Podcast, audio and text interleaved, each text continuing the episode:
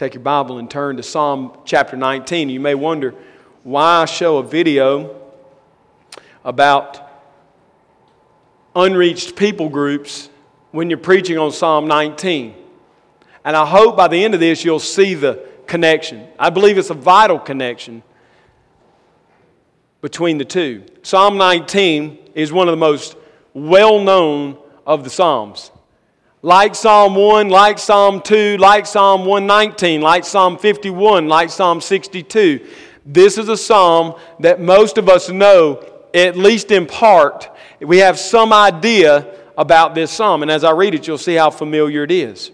Psalm 19, to the choir master, a psalm of David. The heavens declare the glory of God, and the sky above, are the expanse, proclaims his handiwork. Day to day pours out speech, and night to night reveals knowledge. There is no speech, nor are there words whose voice is not heard. Their voice, or their measuring line, goes out through all the earth, and their words to the end of the world. In them he has set a tent for the sun. Talking about the firmament, the sky above, the expanse. In the skies above, he has set a tent for the sun, which becomes, comes out, the sun. It comes out like a bridegroom leaving his chamber. And like a strong man runs its course with joy. Its rising is from the end of the heavens, and its circuit to the end of them, and there is nothing hidden from its heat. Huge shift now. The law of the Lord is perfect reviving the soul. The testimony of the Lord is pure, making wise the simple. The precepts of the Lord are right, rejoicing the heart. The, com- the commandment of the Lord is pure, enlightening the eyes. The fear of the Lord is clean, enduring forever. The rules of the Lord are true and righteous altogether.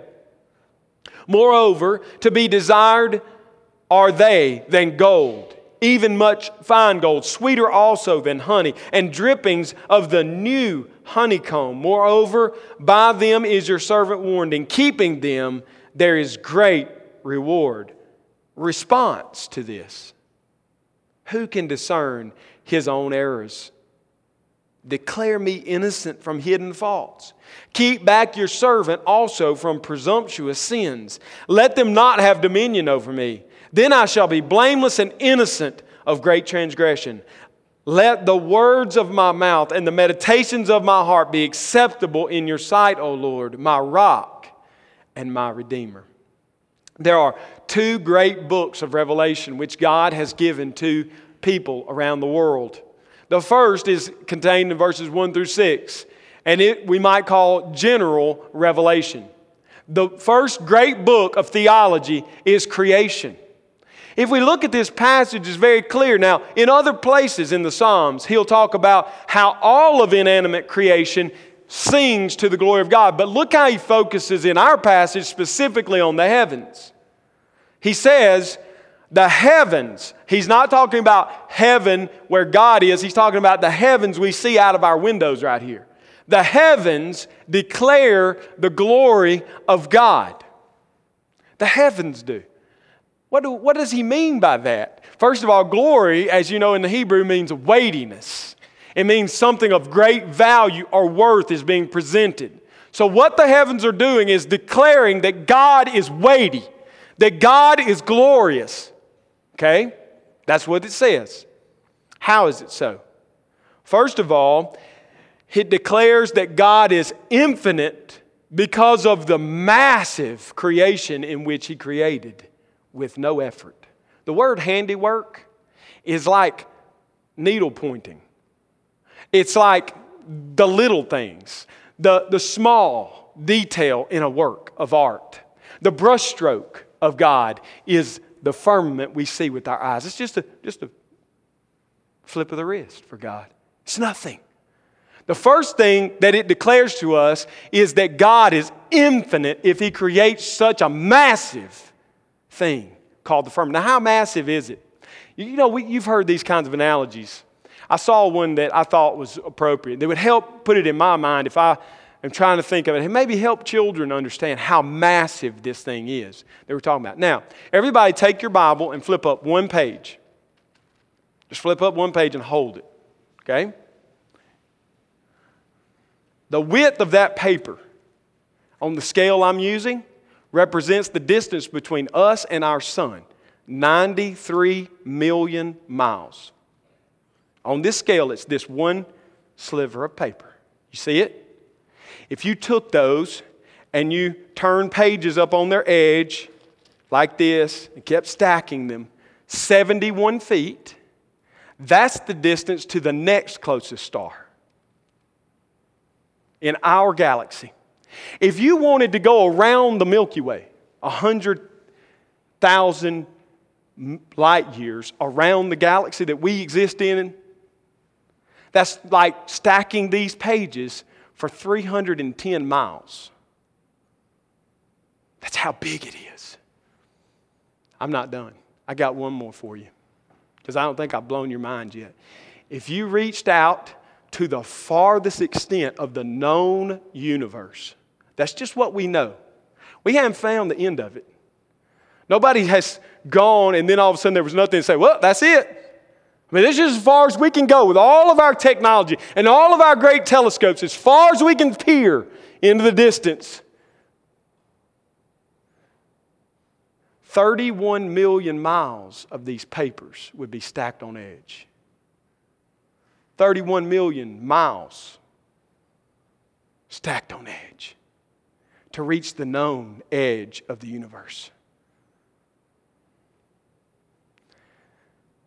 It just happened to you, didn't it? The glory of God set in on you. That He said, Let there be stars in the heavens. And 31 million miles of these pages stacked on in later, at least the stars spread out. For every one star in our galaxy, there are at least, that's a hundred, uh, get, get this, so there's, a, there's at least at, in our galaxy, there are as many galaxies as there are stars in our galaxy. The heavens, the firmament, is declaring to us that God is big and that He is infinite and that He is weighty above everything else. That's first what it is declaring. Secondly, it is declaring that He is a good God. Now, how is that? Now, this is why I think David didn't, in this passage, talk about animals and whatnot, because in that we may see God's justice, or we may see the harshness of our world now that it's fallen. But what David points to is something that has no harshness to it, it's, it's the beauty of it. When you walk out tonight, and I pray you do, and I pray the sun, I mean, the moon is evident and it's not covered what will happen tonight will be the super moon. It will, it will, it started last night, and its clearest picture to us will be tonight, the super moon. It will look like, especially if you were in the countryside, it would look like you could just reach up and touch the moon. It's so big. Okay? So there's no harm being done, is the point. It's the goodness of God. When you lay on your back in the wilderness and look out above the expanse and think of how big and massive and good it is, it tells you that God is good. Thirdly, it tells you that God is beautiful. We get awestruck and we, we are hit with majesty at this thing called the firmament, and it's just a, it's just a blip on the screen of God's beauty and of the variety in which God operates and works. God's power and his infiniteness is shown to us in the firmament. God's, God's goodness is shown to us in the firmament. The fact that we are not a couple of miles closer so that we would burn up or a couple of miles away so that we would freeze to death is the goodness of God. The fact that the planets all go on an orbit and they don't just randomly move around and run into each other is the goodness and order of God. The fact that we can look at the hues of the sky and the sunset and a sunrise if you've ever stood at the edge of the ocean and looked off into the horizon as the sun was coming up and seen this great ball of fire rising seemingly out of the other side of the earth and thought, Our God is mundane, you have a problem. Boy, our God is small, you have a big issue. One of the biggest problems in our world today is that we have lost touch with the first book of God's revelation. The first book is general and it is the creation around us. And our children are losing touch with it, and we are losing touch with it. We're like lab rats moving around in an asphalt cage, maze, trying to find cheese. And what we need is to reconnect with the glory of God in His creation. It's all around you, David says. It's pouring forth speech. You notice that? It's day to day and night to night. It's just constantly singing to you the glory of God. Constantly worrying out that God is big. Constantly giving witness to God is good and God is beautiful and God is infinite. It's just pouring it out and pouring it out and pouring it out. It never ceases. We get a little bit of this from Jesus when he's talking to the Pharisees. He, he enters the temple for the last time, and what do the little children do? They're all caught up in the furious moment of his entrance and how glorious it was that he came to Jerusalem on the back of a donkey and he's fulfilling all these prophecies. And the little four year olds and three year olds and five year olds are running around the temple saying, What? Hallelujah! Glory to God! The Son of David has come. The Son of David has come. And the Pharisees say, the rulers of the Jews say, Hey, Jesus, do you hear what they say? Shut them up. Stop it. And what does he say? If I stop them, the very rocks of the ground will cry out to me. The glory of God being contained in this creation, specifically the stars in our passage, and the firmament that spans the millions and millions of light years that we can see, tells us God is infinite, God is gloriously good, God is beautiful, He is not mundane. And God is simple, therefore, everything works on rhyme and reason. He's not confused. Nothing complicated or confused about God. God is the same yesterday, today, and forever. We learn that, we can learn that from the seasons and the times of the day. You knew by calendar what the longest day of the year was going to be this year, didn't you? You know why? Because it's been the longest day of the year since God created the earth. Daylight time. I, I know my children, I slip and don't say daylight visibility to us, and I, my kids say, How does the world get how does the day get longer, Daddy? And how does it get shorter? I mean, visibility to the daylight. Why? Because God set it up orderly. It didn't change the seasons of the year, never changed. In, in, in this part of the world, in part of the hemisphere, we get a lot of two seasons, right? And a little bit of two. But in, in general, it's the same, and it always has been since the flood. God has not changed the seasons of the year. He made that promise, and He has never changed. He is the same yesterday, today, and forever. We see that in the firmament, in the handiwork of God. It's pouring forth this speech to us, it's revealing this knowledge to us. It's not that, verse 3 and says, it's not that they're actually talking. This is not animate inanimacy. The wheat is not crying out to the harvester, Don't cut me. That's not happening. That's crazy liberalism. The trees are not moaning because people are cutting them down, using them to build houses. That's silly. That's not what it says. They don't have a voice, audible voice, but just their existence cries out to God. Just their processes to exist cry out to God's goodness. The fact is, this world is so complicated, it can't have gotten here any other way except through a wise creator. Science is finally waking up to this by the hundreds world renowned scientists are walking away from the evolutionary theory. You don't hear about it because it hasn't gotten to academia yet. I predict that within possibly my lifetime, but definitely maybe between my lifetime and my grandchildren, I think what's going to happen is the tide will turn. Not because they create they say that God, our God is the creator, but it's so lunatic driven. It's so crazy what they propose that I think even they are going to have to say, that's just not the way it happened. It didn't just poof come into existence and all by itself, randomness. That's not how it happened. I don't know how it happened, but that ain't how it happened. I'm not willing to say Jehovah did it, but something. And they'll just create another God and worship it. That, but I'm just saying, it's too obvious. If you spend any time in it, it's too obvious that it's not just happening. It is not random. God has done it. And that's the beauty of the first book of theology. It never fails to speak about the glory of God. It never fails. Day after day, night after night, it's screaming out from its creative processes this is our God. Okay, and then in verse 5, he, he, he condenses down to it one example for us because he's a good teacher, he's a good poet, and his example is the sun, right? Now, look how David talks about the sun. Now, I know the image here, it's old, but it's still good, isn't it? I mean, it's like a man getting married. That's what the sun is like.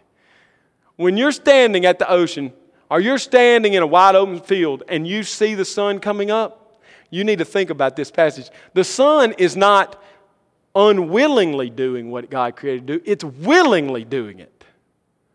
It's, it in other words, it's, it's not in rebellion in any way, David says. It's joyfully running its course. I think about, Aaron's not here, but I think about chariots of fire. Right? What's the most famous scene in that movie? The one I remember the most, anyway. It's the one where he's running, right? The last race, and he's running and he's running. And what does he do? He's running, and it's like every fiber inside of him is just screaming out to the glory of God. And he lifts his head back, you remember, in that most unorthodox pose of a runner. Nobody trains to run like he ran that race. His head is back to the heavens, his hair is flowing. He's running for what? The glory of God. He says, I was created to do this. It's what I do. I love it. The, that's what he's saying. It's like a bridegroom coming out of his chamber to his bride. Nobody has to drag him to do it. He does it with joy.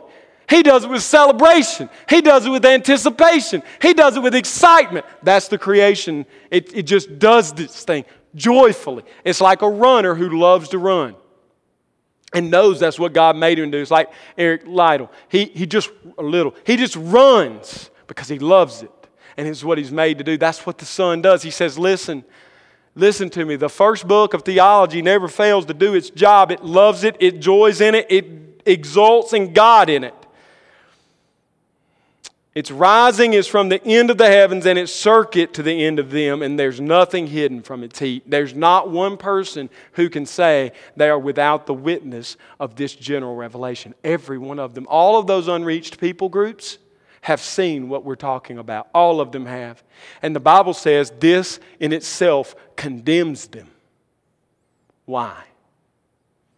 Take your Bible and turn, hold your place here and turn to Romans chapter 1. It's a very famous passage, but it's the easiest passage to make this point quickly with because it's so obvious what Paul does.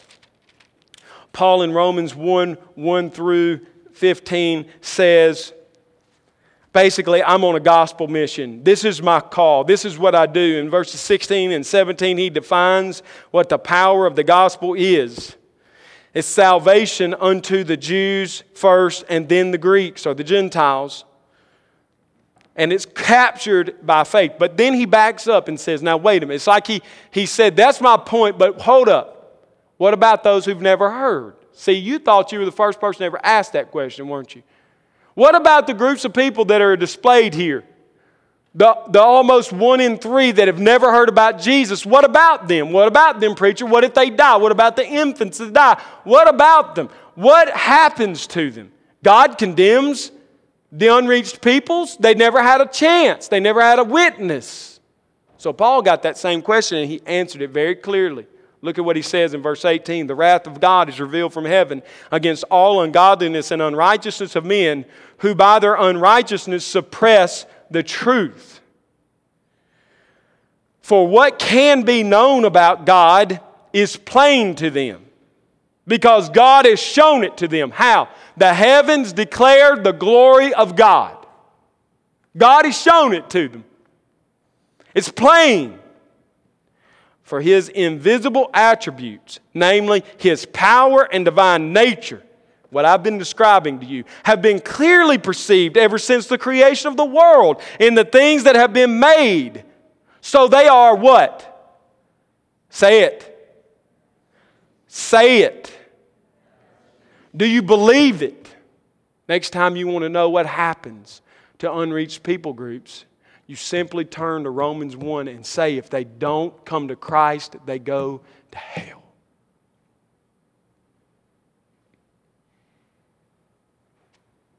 They go to hell. Why? Because God has been rejected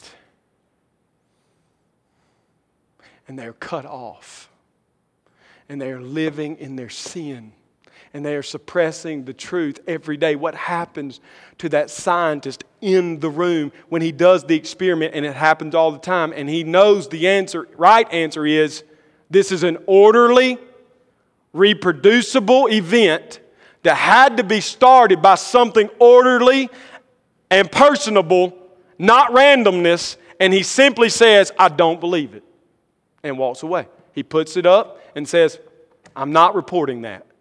I'm not admitting that.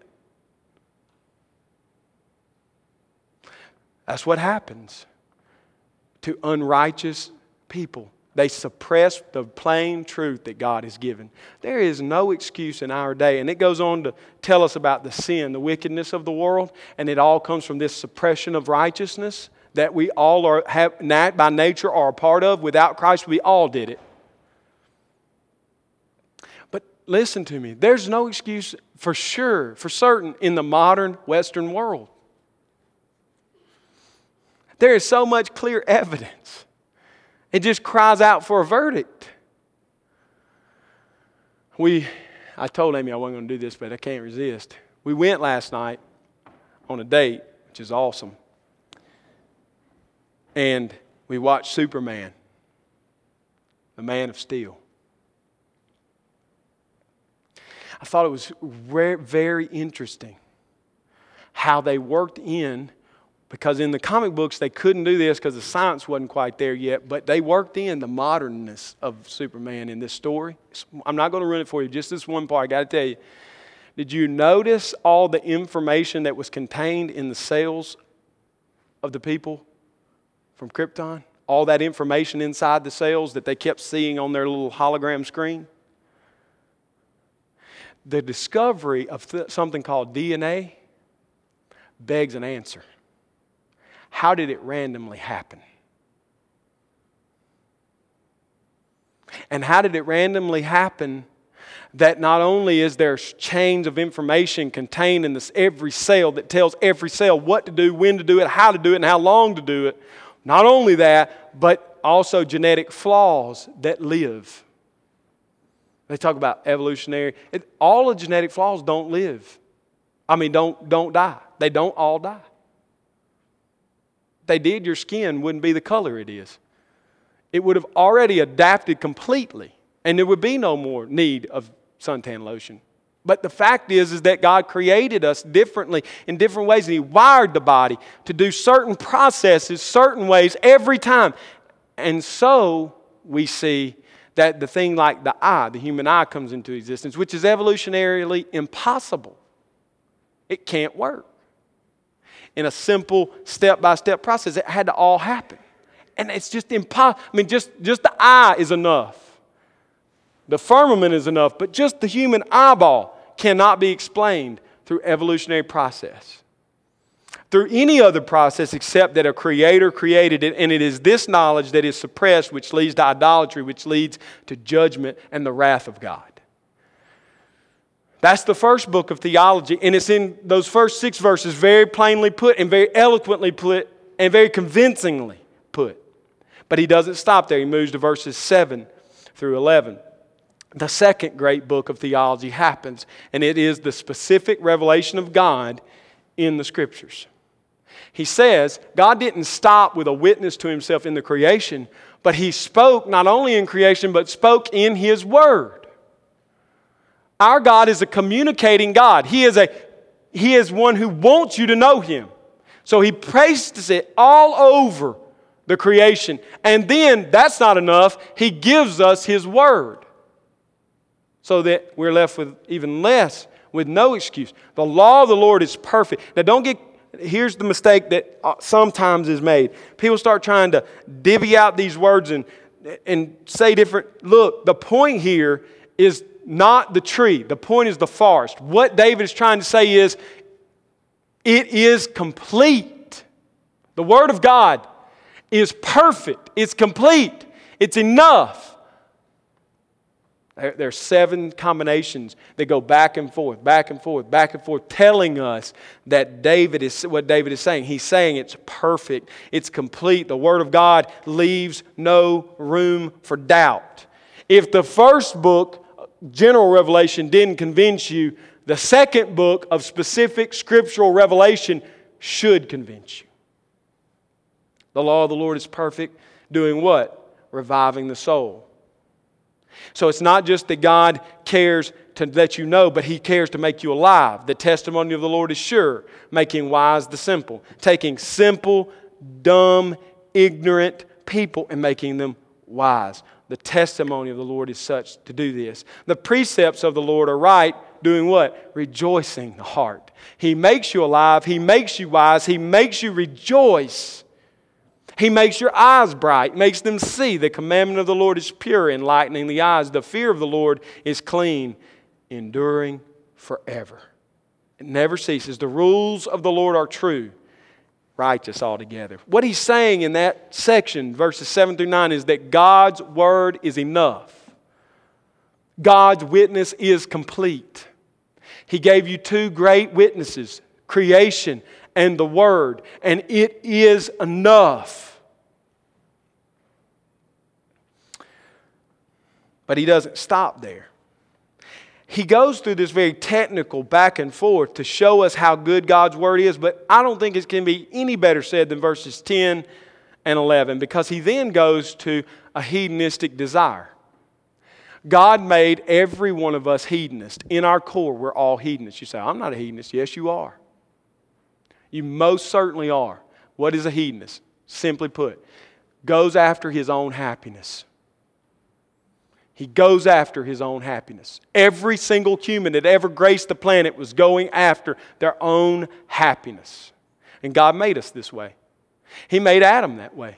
It's not part of the fallen world. Hedonistic philosophy is, is a part of the fallen world. But the hedonist desire to make oneself happy is in the original creation. Why? Because his desire is that you find your happiness where? In him. God made humans to want happiness so they would want him. And David does it in the Word. He says, The Word of God is better than gold, and it's sweeter than honey.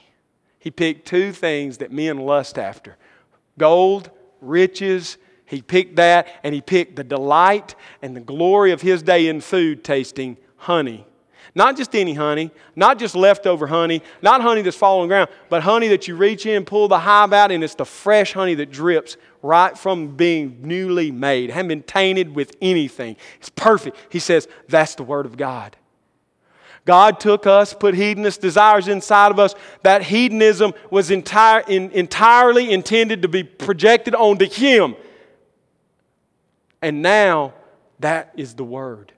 We long after the Word. We are people of the Word. People say, Why do you read the Bible so much? Why do you study the Bible so much? There's so much more in life than the Bible. There's nothing more in life than His Word. Nothing more important in life than His Word. No book better suited to set your soul aflame than His Word. That, uh, the longing of the soul of the Christian is to know God in His Word. That's what David's saying. It's more valuable than gold, it's sweeter than honey. There's nothing like it. And it makes you wise, it warns the servant of God. So we have these two great witnesses. And what is the response? Verses 12 through 14, the clear response that every one of us should have to these two great books of theology. one response repentance and rejoicing. Who is it that knows his own errors? This is hidden sin. Now, it's not hidden in the fact that he it's hidden from others. It's hidden from him. He doesn't know it's sin. What I'm doing, I don't know it's sin. You ever been there? I've been there. Been doing something, it's a habit of mine and going along, and then all of a sudden I'm reading in the Word, or a friend, a Christian brother comes and says, Why you do that? Well, this is why I do it. Well, did you know that's an affront against God? No, I, did. I had no clue. So what David first says is, God, make me, make me aware. Declare to me what I'm doing so that I might be innocent of hidden faults. The first category is unknown sin. Unknown not to the others in the world, but unknown to me. Things I don't consider sin. I think about a friend of mine in college that came to know Christ. Was living with his girlfriend at the time, and he, he had no clue. It's all, all he had ever done is live with his girlfriend since he was 18 years old. When he came to Christ, it took him about a month of reading God's Word, studying. I didn't say anything to him about it. Other Christian friends said, Tell him. Tell him not to do it. I said, Just be patient. Let's pray for him. Let's keep pushing him in God's Word. Finally, one day he came in the cafeteria, white as a ghost. I said, What's wrong with you, man? You all right? Something happened bad? He said, Man, I've been sinning. I said, You have? Yeah, well, like what? I'm living with my girlfriend. That's a sin. Do you know that was a sin? Yeah, I knew it was a sin, man. I've been praying for you. What are you going to do about it? He said, Man, I got to get out of there. I just stop this. I, I, I need to live somewhere. He lived on my couch for two semesters. Because God's word showed him what was hidden to him he didn't know. He had no idea. He hadn't been raised in Christian home. He hadn't been raised around those kinds of mores. And so he didn't know it was wrong, but when God made it known to him, he declared to him, he ran from it. He ran from it. And that's just a big there's little things every day. There's a second category of sin that we should repent from, and that's known sin. Keep back your servant also from presumptuous sin. This is a sin that I know is wrong and I choose to do it anyway. Now, I'll just tell you if that's the pattern of your life, I don't believe you are a Christian. If the pattern of your life is, I know this is a sin, I'm going to do it anyway, you're not a believer. First John says that. Okay? But there are times and seasons and days and hours in our life where we know something is wrong and we just do it anyway. David says, Use your word to keep me back from that kind of sin. Convict me of that kind of sin. Don't let me do it. Don't let it have dominion or rule over me in a lifestyle pattern. Keep me away from it, God. That's his call, that's his desire. The first response is repentance. The second response is rejoicing. Verse 14 Let the words of my mouth and the meditation of my heart be acceptable in your sight, O Lord, my rock and my redeemer. What a beautiful, this is a joyful response. It's not begrudgingly letting go of sin, but lovingly letting go of sin. It's not, it's not hating God's word and hating to have to be in God's word. It's desiring to be there. With the, every fiber of David's being, he's saying, That's what I want. I want to meditate on it. I want it to come out of my mouth when I speak. I want it to be acceptable to you. And David gained this through the revelation of God in creation and the revelation of God in the Torah, in the scripture of his day. So, how does this pertain to us, and what specific thing can we say in regard to our lives? I would say, first of all, that we need to regain a glorious respect and awe of God in His creation. We need that.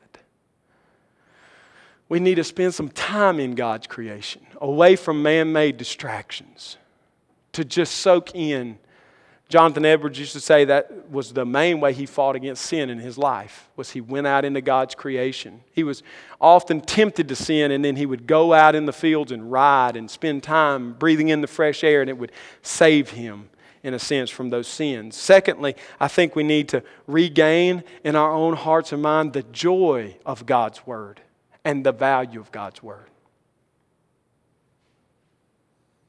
Not just begrudging Bible readers not check it off the list people, but people who run to it, that desire it, that long for it. How does that happen? The final application of this sermon can't be made in any other way except to Christ. Because there's the general revelation of God that's spoken of in the first six verses. There's the specific way that God revealed himself in the second, 7 through 11. But the rest of the Bible tells us there's a special way in which God revealed himself. Specifically and specially in his Son, Hebrews tells us in various ways and in various times. God spoke to our fathers in the past, but in this day, in our day, He has spoken to us in His own Son. Wrapped up in creation, and the Word is the living Word of God. God incarnate. And so, we can't have the reverence and respect and love and passion and joy for God that we need unless we have Christ. And unless you're looking to the creation for Him to see His beauty, and you're looking to the Word to see His actions and His calls and His demands, you can't love God. You can't love God in Christ.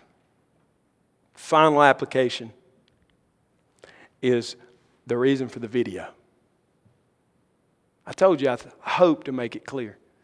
So we have one in three people living in our world today that have that first revelation of God. It's enough to condemn them, but not enough to save them. What we need is a move among evangelical Christians to reach that one in three people with the special and specific revelation of God in His Word and in His Son. And that doesn't start with one or two of us saying, hey, I'm going to go over there. That starts with all of us saying, I'm on that team. I'm on that call. How? By prayer. I would, I would push to you the Joshua Project. They created this video, but they have people group every day. They'll send it to you on Twitter. They'll send it to you on Facebook. You can go to their website. You can buy the book. If you're not into technology, you can buy the book. And they break it up by the day. Pray for these people today. Pray these specific things for these people today. Every single Christian in this room can be a part of God sending the special and specific revelation of Himself to these people. Every one of us. No exception. By giving. Uh, you missed Sunday school, a lot of you did. I taught on giving. Listen, 90% of our resources are being spent on people who already have a gospel witness and already have churches. There's nothing wrong with that. As I said, some work still needs to be done in these people's. But why is it that the most of what we do is in the known world rather than in the really unknown? Why? One cent out of every hundred dollars spent on people that are every one of them when they die go to hell? I mean, well, this has to change, right? This has to change. Now, you say, how do you get that? And what kind of authority do you have to say that? I don't like that, Pastor. I, honestly, I can't wait to this question and answer time because I'm going I'm to let you have it. Before you unleash the cannon, Romans chapter 10 as we close. I got it because that's what Paul got.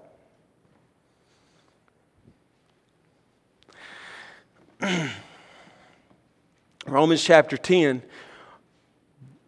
Paul is broken, as he always is, over the lostness of his people, the Jews. And he, he's, he talks about the laws given by Moses and how that the, that the righteousness based on working hard in the law is not sufficient. It will not save you. But the righteousness based on faith says, do not say in your heart, Who will ascend into heaven? That is to bring Christ down. Or who will descend into the abyss? That is to bring Christ from the dead. But what does it say? What does the word of faith in the heart say? The word we're proclaiming in the gospel, what does it say? Because it says, the word is near you, in your mouth and in your heart. Because if you confess with your mouth that Jesus is Lord and believe in your heart that God has raised him from the dead, you will be saved. For with the heart one believes and is justified, and with the mouth one confesses and is saved. For the scripture says, Everyone who believes in him will not be put to shame. For there is no one, no distinction between Jew and Greek. For the same Lord is Lord of all, bestowing his riches on all who call on him. For everyone who calls on the name of the Lord will be saved. A many a sermon has been preached and stopped right there. But look what he says in verse 14. How then will they call on him in whom they have not believed? And how are they to believe in him in whom they have never heard? And how are they to hear without someone preaching? And how are they to preach unless they're sent? As it is written, How beautiful are the feet of those who preach the good news. In context to the people who have never heard the good news. That's who he's talking about. People who have not a viable witness to them. They need to hear. And so he's saying this, but look what he says. But they have not all obeyed the gospel. For Isaiah says, Lord, who has believed what he has heard from us? So faith comes from hearing, and hearing through the word of Christ. You with me? How will they call on the one they haven't heard? And how will they call, know, hear unless they have a preacher? And how will they preach unless they are sent? You're sent, that's what Paul's saying, to these people. You're sent to them. So the, the sending is not from me or the church, it's from God. But they don't all believe. He says, no. Faith comes from hearing, and hearing through the word of Christ. But I ask you, have they not heard? Indeed, they have. For their voice has gone out to all the earth, and their words to the ends of the world. Psalm 19:4. What's he saying? What does he mean? Get this. Paul's saying the creation, the firmament, is doing what God made it to do. Day after day, night after night, it pours forth the speech of God's glory. So we, Paul is saying, we Christians need to be the same way. We need to take, our voice must be heard throughout the nations with the gospel. Next time you see the sun rise, you think, is the gospel around the globe yet or not? it's not, how am I a part of it? That's what Paul does with Psalm 19:4. He makes it an evangelistic press. He says, they don't know Christ. Why? Not because of the creation. It hasn't failed to tell them about the power of God, but, but we have failed to take the Word of God to all of the world. So we should be going, sending, praying, giving. This should be our call. This should be our application of the general, specific, and special revelation of God. We're going to do more with it we're not done. We're done with Psalm 19, but we're, that, that nugget will come back in some other sermons and in some other ways. What it, would it look like if this people, if us here at Grace Fellowship, became burdened for one group? One group. There's about 250 men, women, and children in this congregation. You say, what can we do? We're not all going to go, are we? We're not all going to go live in tribes with people that have never heard, are we? No. What can I do then? First of all, we can all be praying. That's a lot of prayer warriors. Praying. And what if we got a burden for one group? Out of that whole 6,000 people groups, we just got one. And we said, that's our group. We're going to pray for them and we're going to give. And what we're going to do is give specifically for these things. We're going to give to send a team we're going to give, or you say, we're going to give to have a Bible translation in those people's tongue. You know, there are whole Bible translations waiting to be launched because they don't have the funds yet to launch them. They're sitting on a desk, they're ready to go. They don't have the money to do what it takes to do it. They've coded the language. All they got to do is take it and make it work. But it's hours and hours and hours of laborious work for somebody that has to be paid to do it and then it has to be printed, then it has to be transported, then it has to be disseminated. All of that's waiting on the funds to get it done. What if we committed and said, that's a, that, that's a goal. We're going, we're gonna, next five years, we're going to fund a Bible translation to these people. You know, I can't go. You don't have to. Give, pray, be broken. And some will go. Some of us will go. Some of us will rise up, take it where it hasn't been. Listen, don't let the sun outdo you. Don't let the moon beat you. They're doing their job, they're declaring the glory of God. Let us be people that declare His glory and His gospel to the ends of the earth.